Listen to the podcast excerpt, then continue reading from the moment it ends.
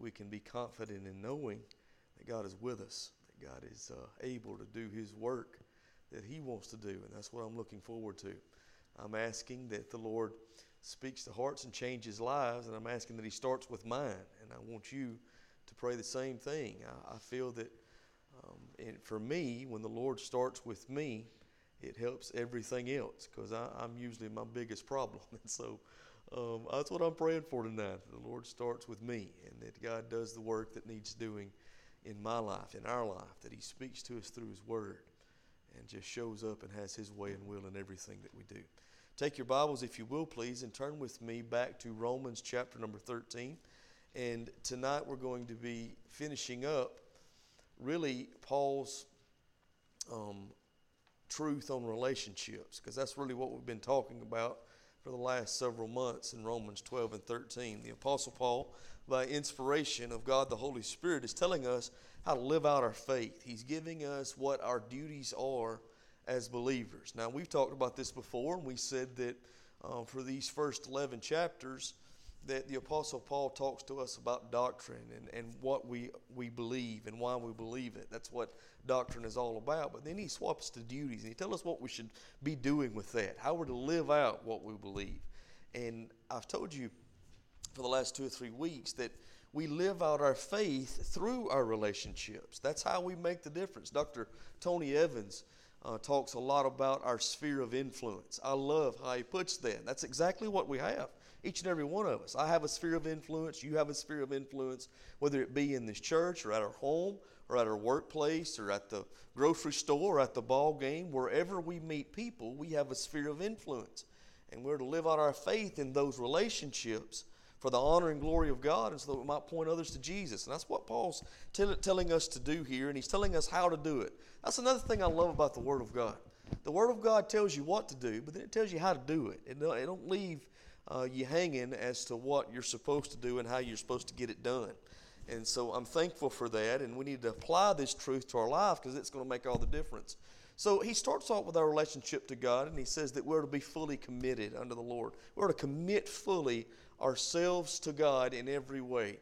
Our body, our mind, our will, we're to give it all to the Lord and allow Him to have His way and will in our lives. And if we don't do that, then no other relationship is really going to be what it's supposed to be if we don't uh, commit fully unto the Lord. But then he goes on to our relationship to believers in Romans chapter number 12 and uh, really verses 3 through about uh, verse number uh, 15 or, or, or, 16 there. And he talks to us about how um, we are to cooperate lovingly with other believers. Commit fully to the Lord, cooperate lovingly with other believers because how many of you know God has put us together as the body of Christ so that we might accomplish his, his purpose, what he wants. The Bible tells us we are many members that make up one body, and God uses our differences to make us one so that we might accomplish his purpose, the Lord Jesus being the head of the body. How do you know Jesus is the head? And if we are members that make up one body, we are to be doing what the head tells us to do. We're to be fulfilling his purpose, his mission. And his mission is laid out for us in the Great Commission. See, everything we do as the body of Christ is to be centered around uh, preaching the gospel across the street and around the world. I'm talking about every prayer we pray, every message we preach, every lesson we teach, every class, every plan, every program has to be centered around us sharing the gospel with, with the whole world. That is the Great Commission according to the Lord Jesus. And again, that's where we find our mission. So we cooperate lovingly one with another, many members making up one body, and we operate by the power of the Spirit of God. And I'm going to tell you something. When you've got a church cooperating lovingly, many members in one body, and operating by the power of the Holy Spirit, then, then uh, there's nothing we can't accomplish. There's nothing we can't do uh, if we cooperate with one another and operate by the power of the Holy Spirit. I'm telling you, the sky's the limit for a group like that. And so uh, he tells us to commit fully to the Lord, cooperate lovingly with others, others, and then he talks about us about our relationship to enemies. And he says that we are to, as much as possible, if it be possible in any way, we are to live peaceably even with our enemies, to live at peace with all men. Now, I don't know how we got to where we are in our country today, but somehow, some way, we've got to the place where if people disagree, uh, then folks automatically think that, that you're supposed to hate one another. Folks, listen, the great thing about the freedoms we enjoy as Americans is that we can believe how we want to believe. We can say what we want to say. That don't mean I hate you or you have to hate me. That just means we disagree. That just means we're different. Um, I tell you, I've got dear brothers and sisters in Christ right here in this church uh, that I love just like family. I consider my church family to be family. We are blood kin. The blood of Christ has been applied to my heart and life by faith. The blood of Christ has been applied to your heart and life by faith if you trusted in Jesus. So I consider you my brothers and sisters. But I want to tell you something. Even amongst family, we're going to have disagreements from time to time. I'll tell you, Brother Ben Harris, I love that brother with all my heart. Because the truth is, no matter how closely we believe, there's going to be some things me and him disagree on. Guess what? That's all right. That's okay. Uh, brother Eric, hey man, I love you, brother. I'm thankful for you. But there's going to be some things we disagree on. Sister, I love you, but you know what? There's going to be some things, no matter how closely we believe, we're going to disagree on some things. And, and it's okay to disagree. We're all different with different personalities, and that's not a bad thing, that's a good thing. That's a good thing. See, if everybody was just like Israel Price, this world would be a boring place. It really would. I promise you that. So I'm glad that we're all different, and it's okay to agree to disagree. Now, there's some things I'm not going to move on. There's foundational principles of the Word of God that I'm not going to move on. And the Bible even instructs us that many times we may have to break fellowship over those foundational principles. But for the most part, we can do everything we can to live peaceably with all men. And we should do that as believers. We must do that as believers. And so we are to commit fully, cooperate lovingly, live peaceably. And then last week we talked about our relationship to government as the people of God.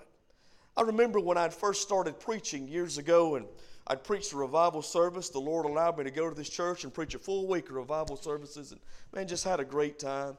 The Holy Spirit of God did a work that only God can do. Saw souls saved, lives changed, it's just great. I loved it.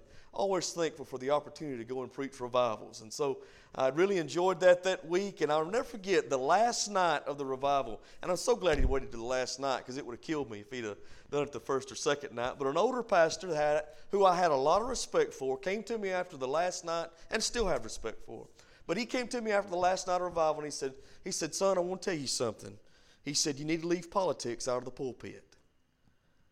Now, I, and I've heard that a whole lot throughout my life. Really have. You know, that we shouldn't talk politics in church, but I could not be in any more disagreement with that statement than what I am. I'll just be honest with you. Let me tell you why.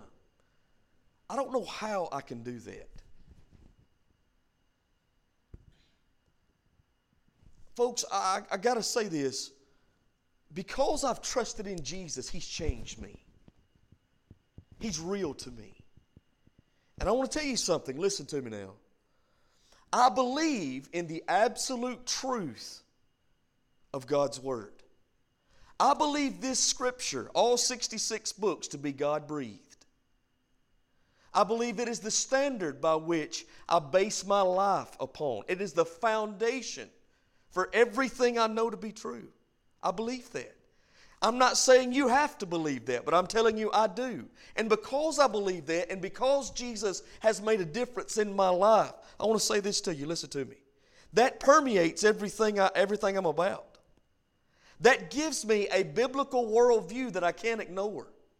And whether I'm having a discussion in church, like we are tonight, or I'm having a discussion out of church at my home or at my workplace or, or wherever, then, then it's going to permeate. My beliefs are going to permeate everything I do, whether it be in the church house or in the voting house. It's going to permeate everything I do. And if it doesn't, then, it, then it's not going to be real to me. So I don't know how I can just keep quiet about what's going on in our world. We shouldn't do that. Listen, we're not called to do that. As a matter of fact, I think that's why we're in the mess we're in, is because we haven't stood up and let our voice be heard. We must do that as the people of God. As I read Romans chapter 13, the question is not whether or not a Christian should be involved in government. How can you not be involved in government? How can you not be involved with politics as far as what I see in Romans chapter number 13?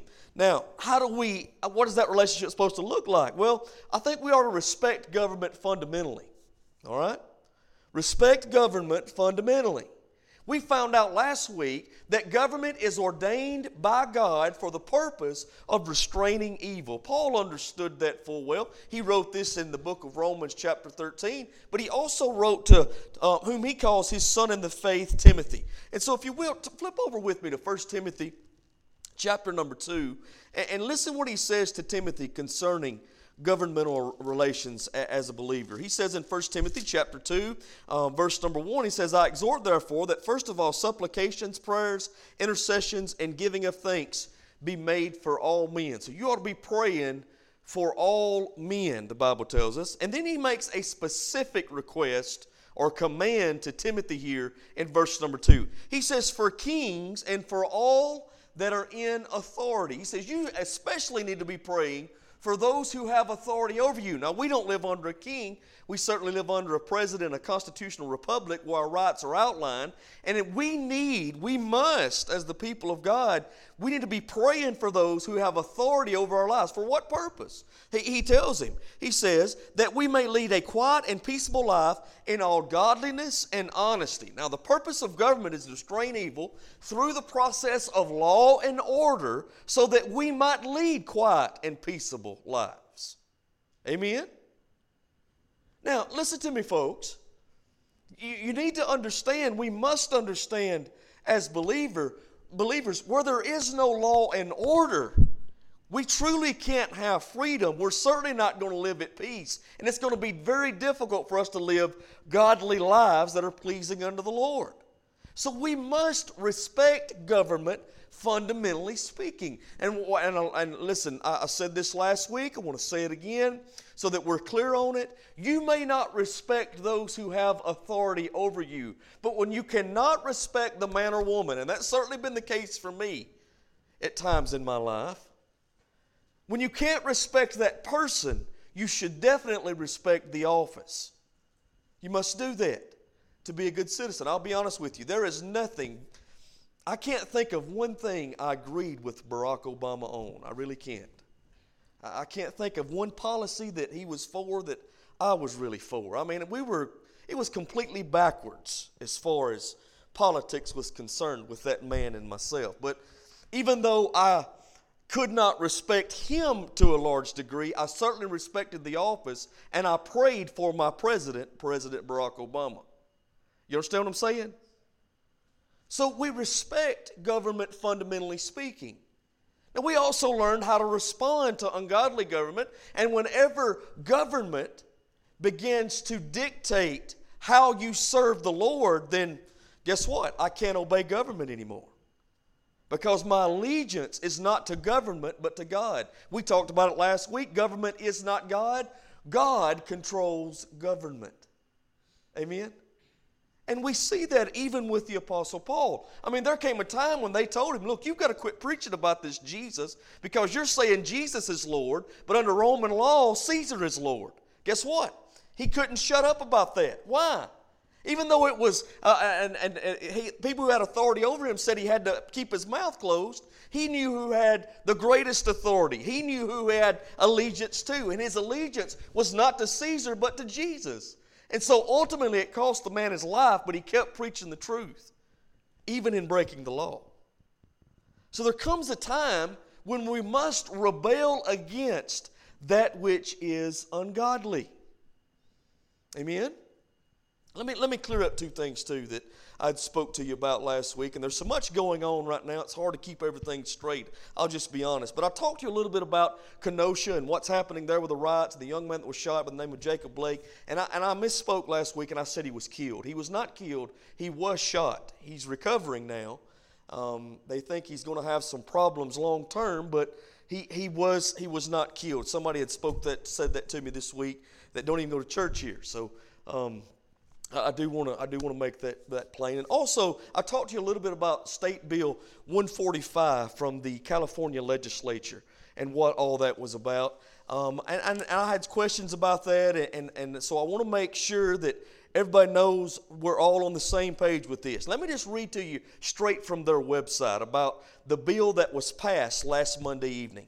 Existing law, the Sex Reg- Offender Registration Act, requires a person convicted of one of certain crimes as specified to register with law enforcement as a sex offender while residing in California or while attending school or working in California. Now, as far as I can tell, the, uh, the original law said that if you um, have a history as a sex offender, when you come to live in California or work in California, you must register as a sex offender when you get there. That was the current law before this bill was passed. This bill would exempt from mandatory registration under the Act a person convicted of certain offenses involving minors. If the person is not more than 10 years older than the minor, if that offense is only one requiring the person altogether. So, really, what that says is that a 25 year old man or woman who has sexual relations with a minor eh, that's only 10 years, no more than 10 years younger than them, they don't have to register as a sex offender. I don't know about you.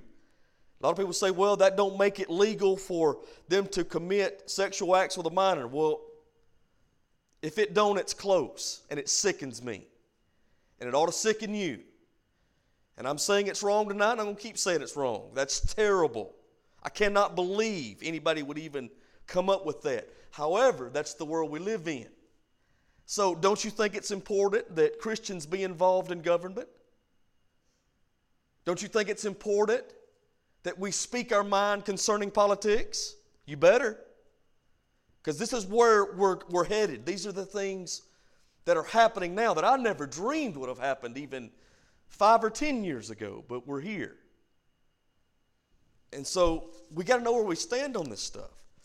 We fundamentally respect government according to Romans chapter number 13. So then the Apostle Paul really ends all of this the way it needs to be ended. look what he says, Romans chapter 13. We're going to look at verses 8 through 10 tonight. We'll go to another place in just a moment. But listen what it says there in the eighth verse. Owe no man anything but to love one another, for he that loveth another hath fulfilled the law. For this, thou shalt not commit adultery, thou shalt not kill, thou shalt not steal, thou shalt not bear false witness, thou shalt not covet. And if there be any other commandment, it is briefly comprehended in this saying, namely, thou shalt love thy neighbor as thyself. Now, watch what he tells us. He then says in verse number 10 Love worketh no ill to his neighbor, neighbor. Therefore, love is the fulfilling of the law. That is so good, man. And it's so good because it's so true, and it's so true because that is saying the same thing Jesus said in Matthew chapter number 22. Amen.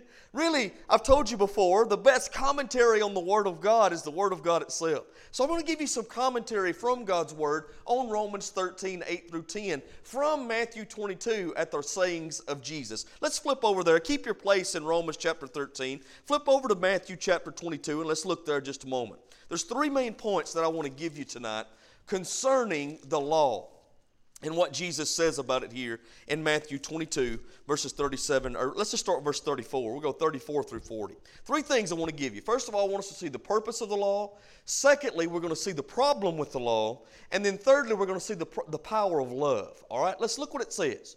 Matthew 22, verse 34. But when the Pharisees had heard that he had put the Sadducees to silence, they were gathered together. Then one of them, which was a lawyer, asked him a question, tempting him and saying, Master, which is the great commandment in the law?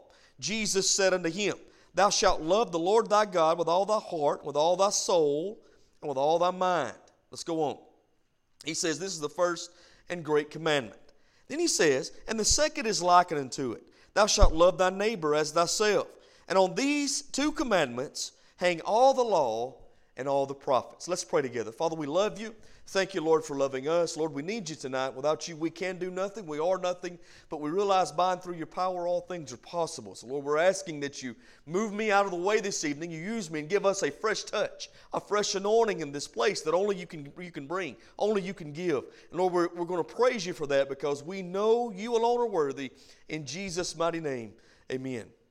So, what is the purpose of the law according to what Jesus says here? Well, the purpose of the law is to first of all instruct us how to love God and love people. That's what the law was all about. That's what it was given for when God gave it to Moses all the way back in the book of Exodus. Now, you understand and realize the law that these folks were talking about, or the question they were asking to Jesus, was not just concerning the Ten Commandments, but the whole law that was. Um, um, documented by the scribes themselves. See, God gave Moses 10 commandments, and then the scribes documented 613 commandments. So it went from 10 to 613.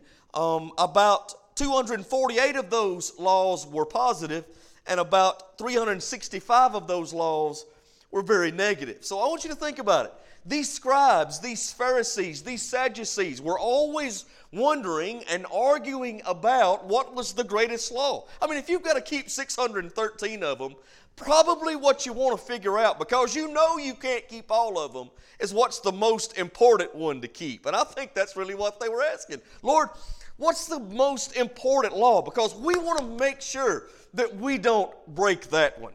We may break some of the smaller ones. They actually, the scribes and the Pharisees, the Sadducees, had actually divided the law into the heavy laws and the light laws. And they wanted to make sure they kept the heavy laws, even if they couldn't keep the light laws. But the problem with that is, all of it is the law. and if you fail in just one point, we're going to see in a moment, moment that causes you a whole lot of problems. And so they're asking him, which one is the greatest? And Jesus sums all of it up. He says, if you want to know what the law is all about, you love God with all your heart, soul, mind, and strength, and then you're going to love people. He makes it very simple, He makes it very plain. So, the purpose of the law is to instruct us, first of all, how to love God. Again, if you don't get that relationship right, you're not going to get any other relationship right. Let me tell you what I found out. Uh, folks, a man who don't know Jesus, who has never experienced the love of God himself, he can't show the love of God to others. See, a husband who's never truly trusted in Jesus and been shown God's love cannot make known God's love to his wife and to his children. A, a, a woman, a mother, a wife, she really don't know how to love others until she's experienced the love of God. I've seen it so many times, man. People get saved and they're, they're, they're, by the radically by the power of God, and everything starts changing in that household. And, and then it becomes just like popcorn. Man, the, the husband might get saved and he starts showing the love of Christ to his wife and to his kids. And, and, and listen, before long, it'll be just the wife will get saved and the kids will get saved, and that whole family is turned around for the honor and glory of God, all because the love of God was introduced into that um, whole situation there.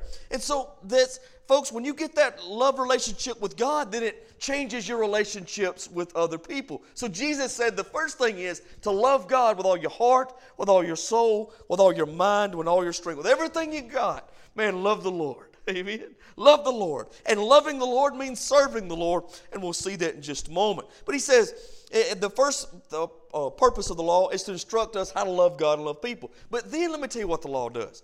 The law shows us truly who we are. Keep your place there in Matthew chapter 22. Flip over with me just a moment to Galatians chapter number 3. Paul makes it plain the purpose of the law for all of us in Galatians, the third chapter. And look down at verse number 23.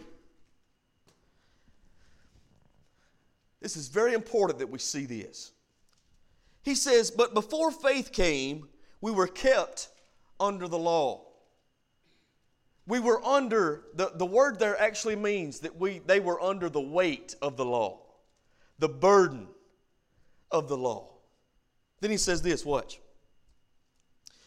He says, We were kept under the law, shut up under the faith which should afterwards be revealed. Verse 24 says, Wherefore the law, watch this now, was our schoolmaster to bring us unto Christ, that we might be justified by faith. Let me ask you something. What does a schoolmaster do? He's talking about a teacher here. A teacher instructs their student on whatever it is they need to learn. So if you've got a math teacher, what does that math teacher do? She or he instructs their students on what they need to know about reading, or excuse me, about uh, adding and subtracting and division, long division. God help us. They instruct them on uh, on on different subjects in math. When, if you've got a reading teacher, they do the same thing with reading. They instruct their student as to what they need to know concerning language and reading and writing. You got a history teacher, the same thing. So when the Bible says that the law became our schoolmaster, what was it instructing us to? It was instructing us about ourselves. It was showing us who we really are. It was showing us our great need for Jesus. It brought us unto Christ. The law began showing us that we couldn't keep it, that we couldn't abide by the law. When you break down those 10 Mosaic laws that was given to Moses on Mount Sinai, four of them deal with our relationship to God, six of them deal with relationships to others. And when we start going down the list, I bet if we're honest, I don't bet, I know if we're honest with ourselves, we can see how much we need Jesus. Because the Bible says in the Ten Commandments that we should have no other gods before the one true God. Has anybody kept that commandment? Because the truth is, we put things before the Lord all the time. All of us do, if we're honest with ourselves. I was at a um, church service once upon a time, and it was actually a, a men's group. Went there to preach at a, at a men's group, men's breakfast, and uh, after the, the group was over, after that men's breakfast, we were all standing around talking. And one of the guys came in um, and missed the, the brotherhood breakfast that morning. And uh, the pastor looked at him and called him by name and said, Man, how you doing? We, we missed you this morning. I, I, I was uh, expecting to see you here. He said, Oh, preacher, I run out of peanut butter. And the pastor looked at him and said, You run out of peanut butter? He said, Yeah, one excuse just as good as another one. I, I like that. He was just being honest. He just said, Look, man, I, I really don't have an excuse. I just, I wasn't here. See, many times all of us put other things before the Lord. You say, well, Brother Israel, does it mean that we serve God by coming to church? Well, that's part of it. That's, part, certainly part of it, right? I know I'm preaching to the choir here with the Wednesday night crowd. I'm just, I think it needs to be said though that, hey, we serve God through the body of New Testament local believers, right? So we've all failed in keeping God first. that not only have I failed God, but I failed man. The Bible says I shouldn't covet. Folks, I'm going to be honest with you. I got a dear friend of mine who sent me a picture two nights ago of, of a uh, TR21X bass boat, Triton bass boat. And I got to be honest, when I seen that picture, I coveted a little bit. I mean, I really wanted that bass boat when he sent me the picture. And so not only have I sinned against God, but I've sinned against man. The law begins showing us how sinful we truly are. It is our schoolmaster that brings us unto Christ so that we might be made right by faith. And the truth is, the only way we can be made right is by faith. By grace, through faith, in the finished work of Jesus. We're never going to be made right by the law. If we could be made right by keeping the law, Jesus never had to come to start with. Right? So we need the Lord, and the law shows us uh, just how much we need Him. So we see the purpose of the law. What's the problem with the law? Anybody got anything on that? What do you think the problem with the law is? It's a yeah, impossible for who? For us. So so there's nothing wrong with the law. There's something wrong with me. The the problem is not in, in, the holiness of the law. It's not in, in, in the purpose of the law. It, the problem with the law is not the law, but the problem is me. I can't keep it.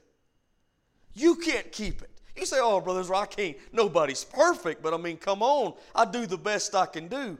Well, there's a big problem with that. The best you can do is not good enough when you put it up next to God's holy standard. Go, go to James chapter 2 with me.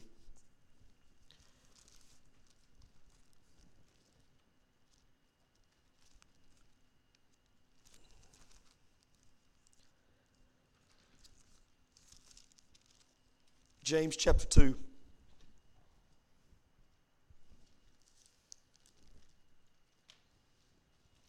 And look down at verse number 10. Watch what this says. For whosoever shall keep whole law and yet offend in one point, he's guilty of all. That's huge.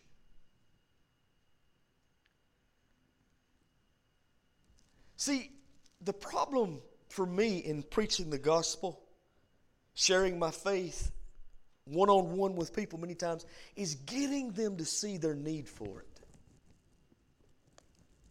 Because what most people want to do, as a matter of fact, I believe it's impossible for me to talk them into that. I believe it's a work of the Holy Spirit that shows a man, woman, boy, or girl his need for the gospel. That, that's the drawing of the Holy Spirit that does that. That brings us to the realization that we've broken God's law, and because we've broken God's law, we stand under God's wrath.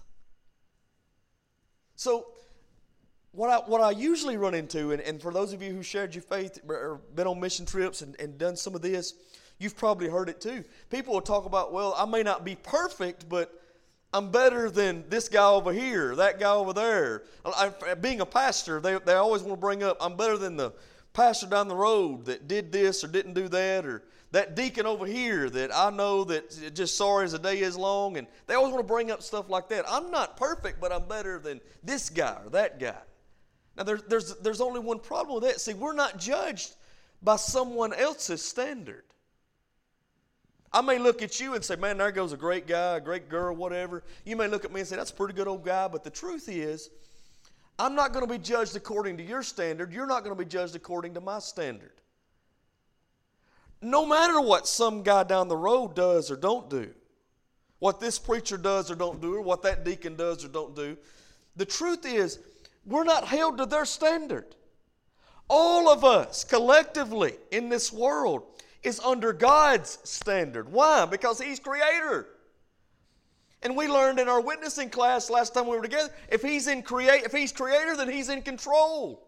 And if you've got a problem with God's standard, you've got to create your own universe. But until you can do that, you better be under, you better just adhere to God's standard. Right? And so what, what the, the, the, uh, the law shows us is that we are all guilty before God. And James says, you may do really good and keep all the law, but if you just break one, you're guilty of every bit of it. That makes you unholy before a holy God. You getting that? Let, let, let me put it to you like this. If you're hanging on a, on a chain with 10 links over a fire, what's going to cause you to get burned? How many links have to break for you to get burned? Just one link. That's what James is saying. If we just break one of the laws of God's law, we just break one of them, it makes us worthy of a devil's hell. Jesus said, God's standard is much higher than our standard. Look in Matthew chapter 5. Brother, if you will, please put this on the screen for me. Matthew chapter 5 and verse 48.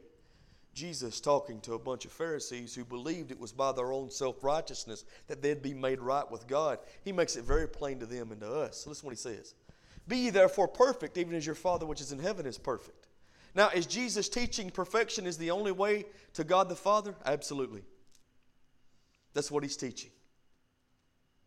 He says we got to be perfect if we're going to be made right with God. Are you getting me? Let me ask you something. Who's perfect? Amen. Amen. He's the only one. And that's ultimately his point that he's making to these religious minded people. He's letting them know they're not perfect. Even though they were sticklers for the law, even though they kept the law as best they could, they were not perfect. He said, if you're going to make the, if you're going to be a part of God's kingdom, you've got to be perfect.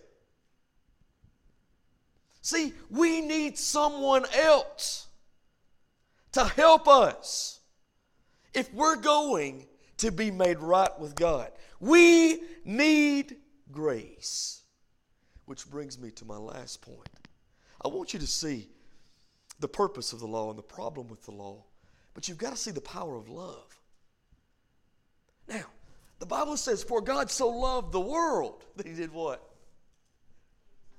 He gave His only Son.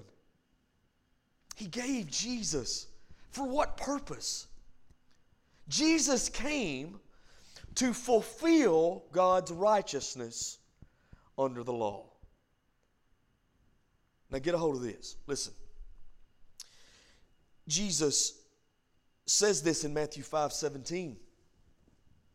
He said he didn't come to do away with the law, but he came to fulfill the law. Think not that I'm come to destroy the law or the prophets. I'm not come to destroy, but to fulfill. See, Jesus came and was born sinless. He was born through the virgin birth, not born of the seed of man, but of God. He was born perfect so that he might in turn live perfect. And in living perfect, he fulfilled the law perfectly. Doing what? Loving God and loving man. Isn't that what he said the whole law hinges on?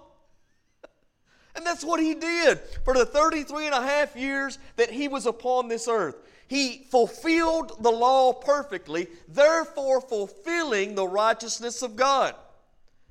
In fulfilling the righteousness of God, he became the Lamb of God that would then take away the sin of the world. See, folks, the truth is nobody could die for sin but Jesus. Nobody. I couldn't. You may tell you why? Because I'm a sinner. Born into sin, sinner by nature, and sinner in action.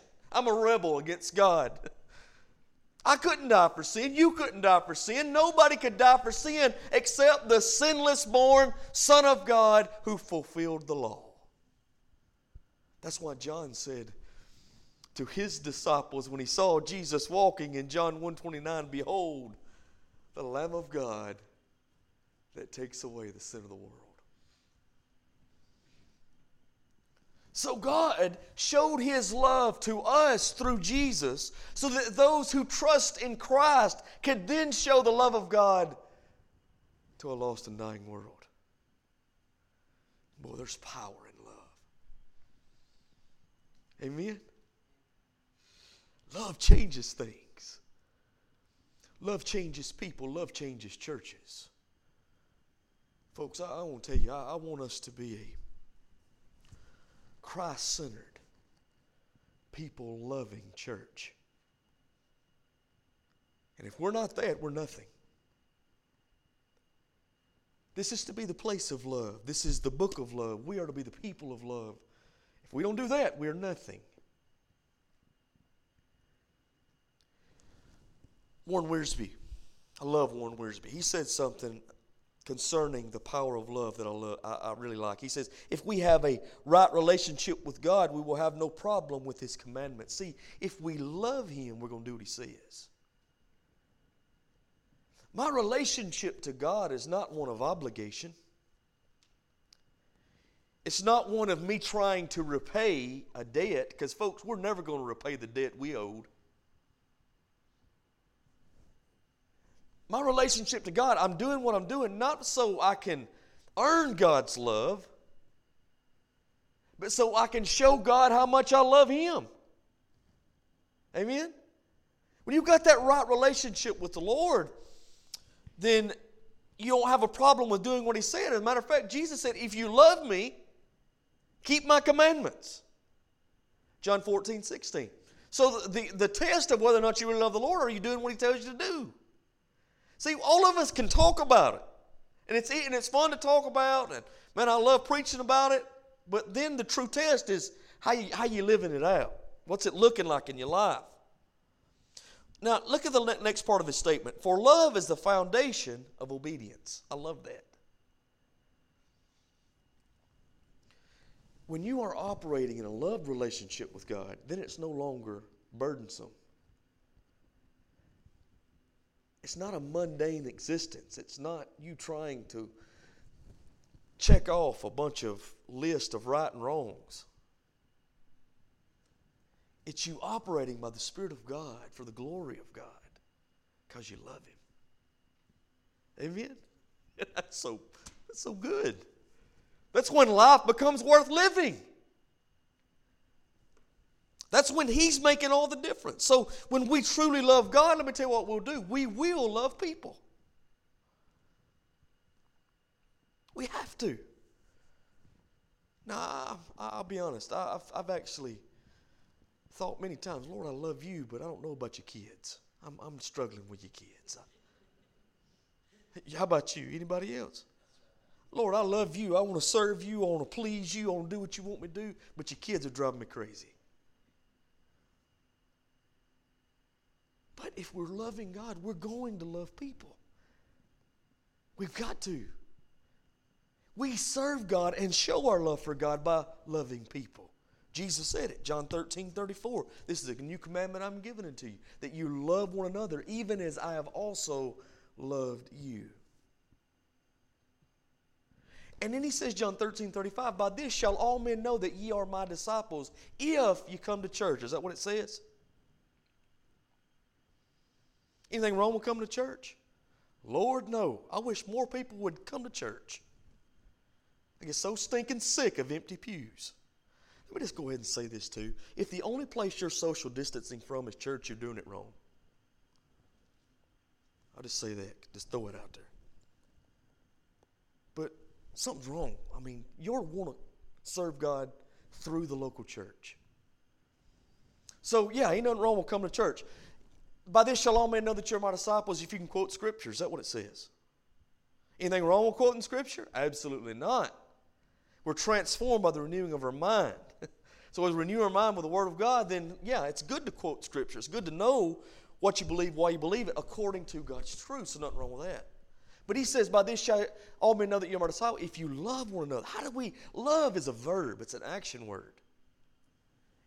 It's a noun, yes, but it's also a verb. And in this context, it's used as a verb. It, it means that we are to show compassion, love in action. Amen? So look for ways that you can show the love of Christ. Had a brother just uh, last week really blessed my heart by turning, turning me on to the way Jesus drinks coffee. And I, I, really believe if the Lord drinks coffee, this is how he drinks it. I mean, it's fantastic.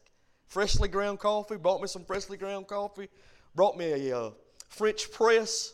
It's fantastic, man. Now, that may not mean much to you, but that meant a whole lot to me. That's, that's showing the love of Christ.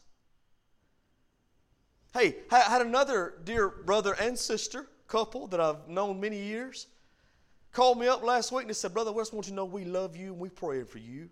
He, he, they was actually the one that asked me about the Jacob Blake thing, you know, and they said, Now we enjoyed your message. I just want to let you know he didn't get killed. But, so they're listening. But he said, I want to know we love you, man. We're praying for you. Hang in there. That may not mean much to you, but that meant a whole lot to me. How many know small things are the big things? They really are.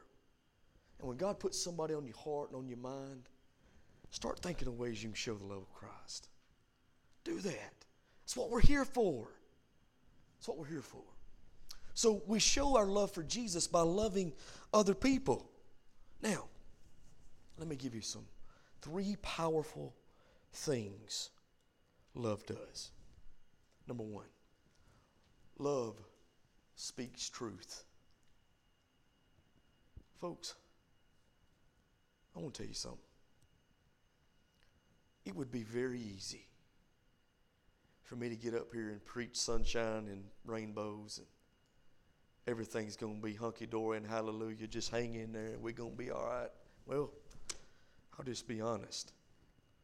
We live in a fallen world. We live in a sinful world. I don't know how all right things are going to be. I know who's still in control. but I love you too much not to tell you the truth.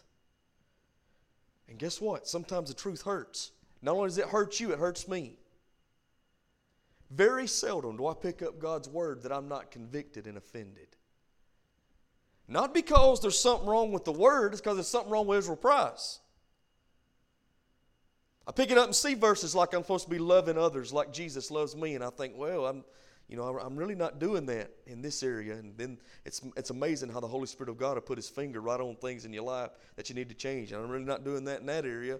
And then I flip over there and I see where I'm supposed to love my wife as Christ loved the church. Mm, struggling with that one. And, and then I flip over and see where if I withhold my goods, having, having plenty of what I need, but I withhold it from my brother who is in need, boy, Lord, I'm struggling with that one too. And so I get offended and I think, man, I'm just a dadgum rot gut sinner. Yep. Pretty much what I am a rot gut sinner saved by God's grace. That's what you are too. But thank God for grace. So, what I'm saying is, truth hurts. And, and, and, everybody thinks that if you really love somebody, you, you never hurt their feelings. Well, that's not the truth. If you don't believe me, go back and read what Jesus said. I mean, he was preaching some stuff like, y'all a bunch of uh, pit vipers, y'all a bunch of snakes. That's what he calling them. He goes, he tells people, you're a bunch of whitewashed tombs full of dead men's bones. You look real good on the outside, but on the inside, you're full of death. That's hard preaching. Did he love them? Did he? Absolutely. He, he's trying to tell them, look, you, there needs to be a change here. Of course, he loved them. He goes to the cross and dies for them. But on his way, he speaks truth. See, Jesus is not just our Savior, but he is our example. To show the love of God means you speak truth. Um, years ago, when my son was really little, he loved Thomas the Train. And I was cool with that because I kind of like Thomas the Train. And we watched Thomas the Train together a lot. He was loving some trains. And so um, my mama, who does some photography on the side, as a, as a side business, she said, Hey, uh, come down, let's go down to Sulligent. There's some, there's some trains down there. They got a caboose set up and other things, some engines at that time. And she said, We'll go down there and take some pictures at the train track. I said, Yeah, man, it'd be great. So we got together, me and him, you know, and we dressed in overalls. He had his little conductor overalls, his hat, and that's some of my favorite pictures to this day. He's probably two or three, and me and him went down in our overalls, got a picture made at the train track, and so we're walking down this train track there, and somebody from, uh, I think it was, I don't know what that line is, I think it's Union Pacific. Anyway, one of the workers from the railroad comes out, and he says, Man, I, am not trying to, y'all have a good time. He said, I'm just letting you know that in about 35, 40 minutes, we're having a train come through here. So watch that little man. I just don't want no, nothing to happen out here. And I said, Great, man. Now let me ask you something. I could have said, You know what? It's a free country. And I pay my taxes. And if I want to walk on a train track, I'm going to walk on a train track. You get over and mind your own business. I could have said that. I could have let it offend me. But guess what I did? I, I said, Thank you, man, because I realized he's not trying to hurt me, he's trying to help me. But how much would he have to hate me and my son to know the train's coming and not tell us to get off the tracks? Does that make sense to you? Folks, speaking truth is telling people the train's coming. Standing on the, the standard of God's word and speaking it is letting people know listen, judgment is coming, but God has made a way for you to be saved. Hell is real. Right is right. Wrong is wrong. Sin is still sin, but God forgives. Listen, we must do that if we really love people. And so, even though it's easier just to go with the flow and, and, and never ruffle any feathers, that's not loving folks. That's not helping folks. That's hurting people greatly. We've got to speak truth Listen, in love. In love. Jesus said, One of my favorite scriptures, John 8 32. You'll know the truth. It's the truth that really sets you free. Whew. So to love, you've got to speak truth. Let me tell you something else you got to do. You got to extend grace.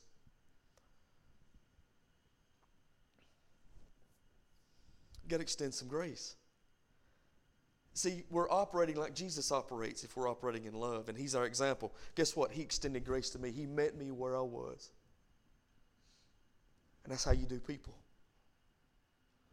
You meet them where they are. Dear pastor friend of mine called me up last week. He said, "Man, really pray for me." He said, "I've got two uh, uh, two people coming to my church now." He said, "And I want to make sure that I speak truth, but I do it in a loving way so that I can draw them to the Lord." And he started telling me a little bit about the situation. The couple that he had coming was a lesbian couple. He said, "Man, they've been here for the last month." And he said, I really think God's dealing with their heart. I said, Praise the Lord. Hope they keep coming. Hope they keep coming. I said, What are you doing? And I thought he did something I thought was fantastic. He said, I, I gave them both a notebook.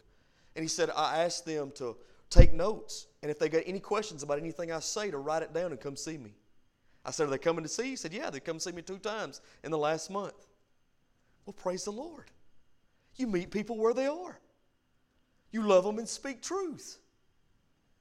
Now, we, we, we call right, right, wrong, wrong. We don't condone sin. Absolutely. But, folks, if you don't meet the sinner where they are, how are they going to get saved? So you extend some grace. You extend grace to them just like God extended grace to you. Ephesians 2 and 8, for by grace are you saved through faith. Amen? So love extends grace. Let me tell you something else does. Love does. Love shows mercy. Amen? Show some mercy.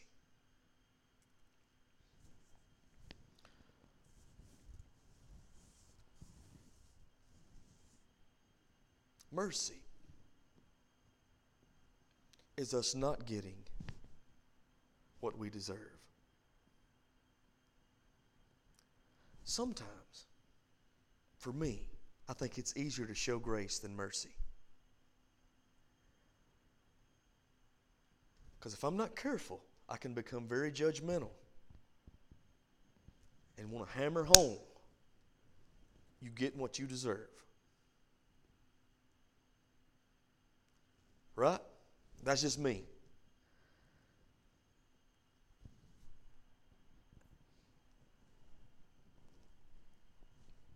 The Bible says in the book of Lamentations, chapter 3, that the mercies of God are new every morning. I think that's 321 through 23.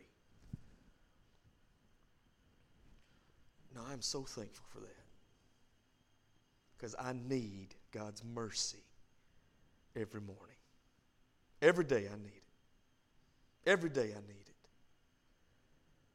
And as God's people showing the love of God, we've got to extend the same mercy given to us. And we don't always, we don't always have to make sure people get what's coming to them. Show some mercy. Show some mercy. We got to do that. We got to do that. Love speaks truth, it extends grace, it shows mercy. How do I know that? That's what Jesus did for us. That's what he did through the cross. And so tonight, going back to Romans 13, and I'll close. Paul said, if you're loving God and you're loving men, you're not going to commit adultery, you're not going to kill or murder, is what he's talking about there. There's a difference in killing and murdering. I wanted to really get on the. We've spent so much time in Romans 13, 12, and 13. I'm going to move on. But I really wanted tonight to go back and talk about the death penalty because uh, there's so many questions about that. But I'm going to move on. I'm going to move on. There's a difference in killing and murdering. God is just. Laws are there for a reason. And government is meant to restrain evil. So maybe I'm, I'm pointing in the direction I'm thinking. But anyway, he says if you're loving people like you're supposed to love people, then you won't kill, you won't steal, you won't bear false witness, you won't covet. If be any other commandment, it is briefly comprehended in this saying, namely, thou shalt love thy neighbor as thyself. Love fulfills the law. That's the power of love. Man, it's a powerful force. It really is. And when you know the love of God, then you can show it.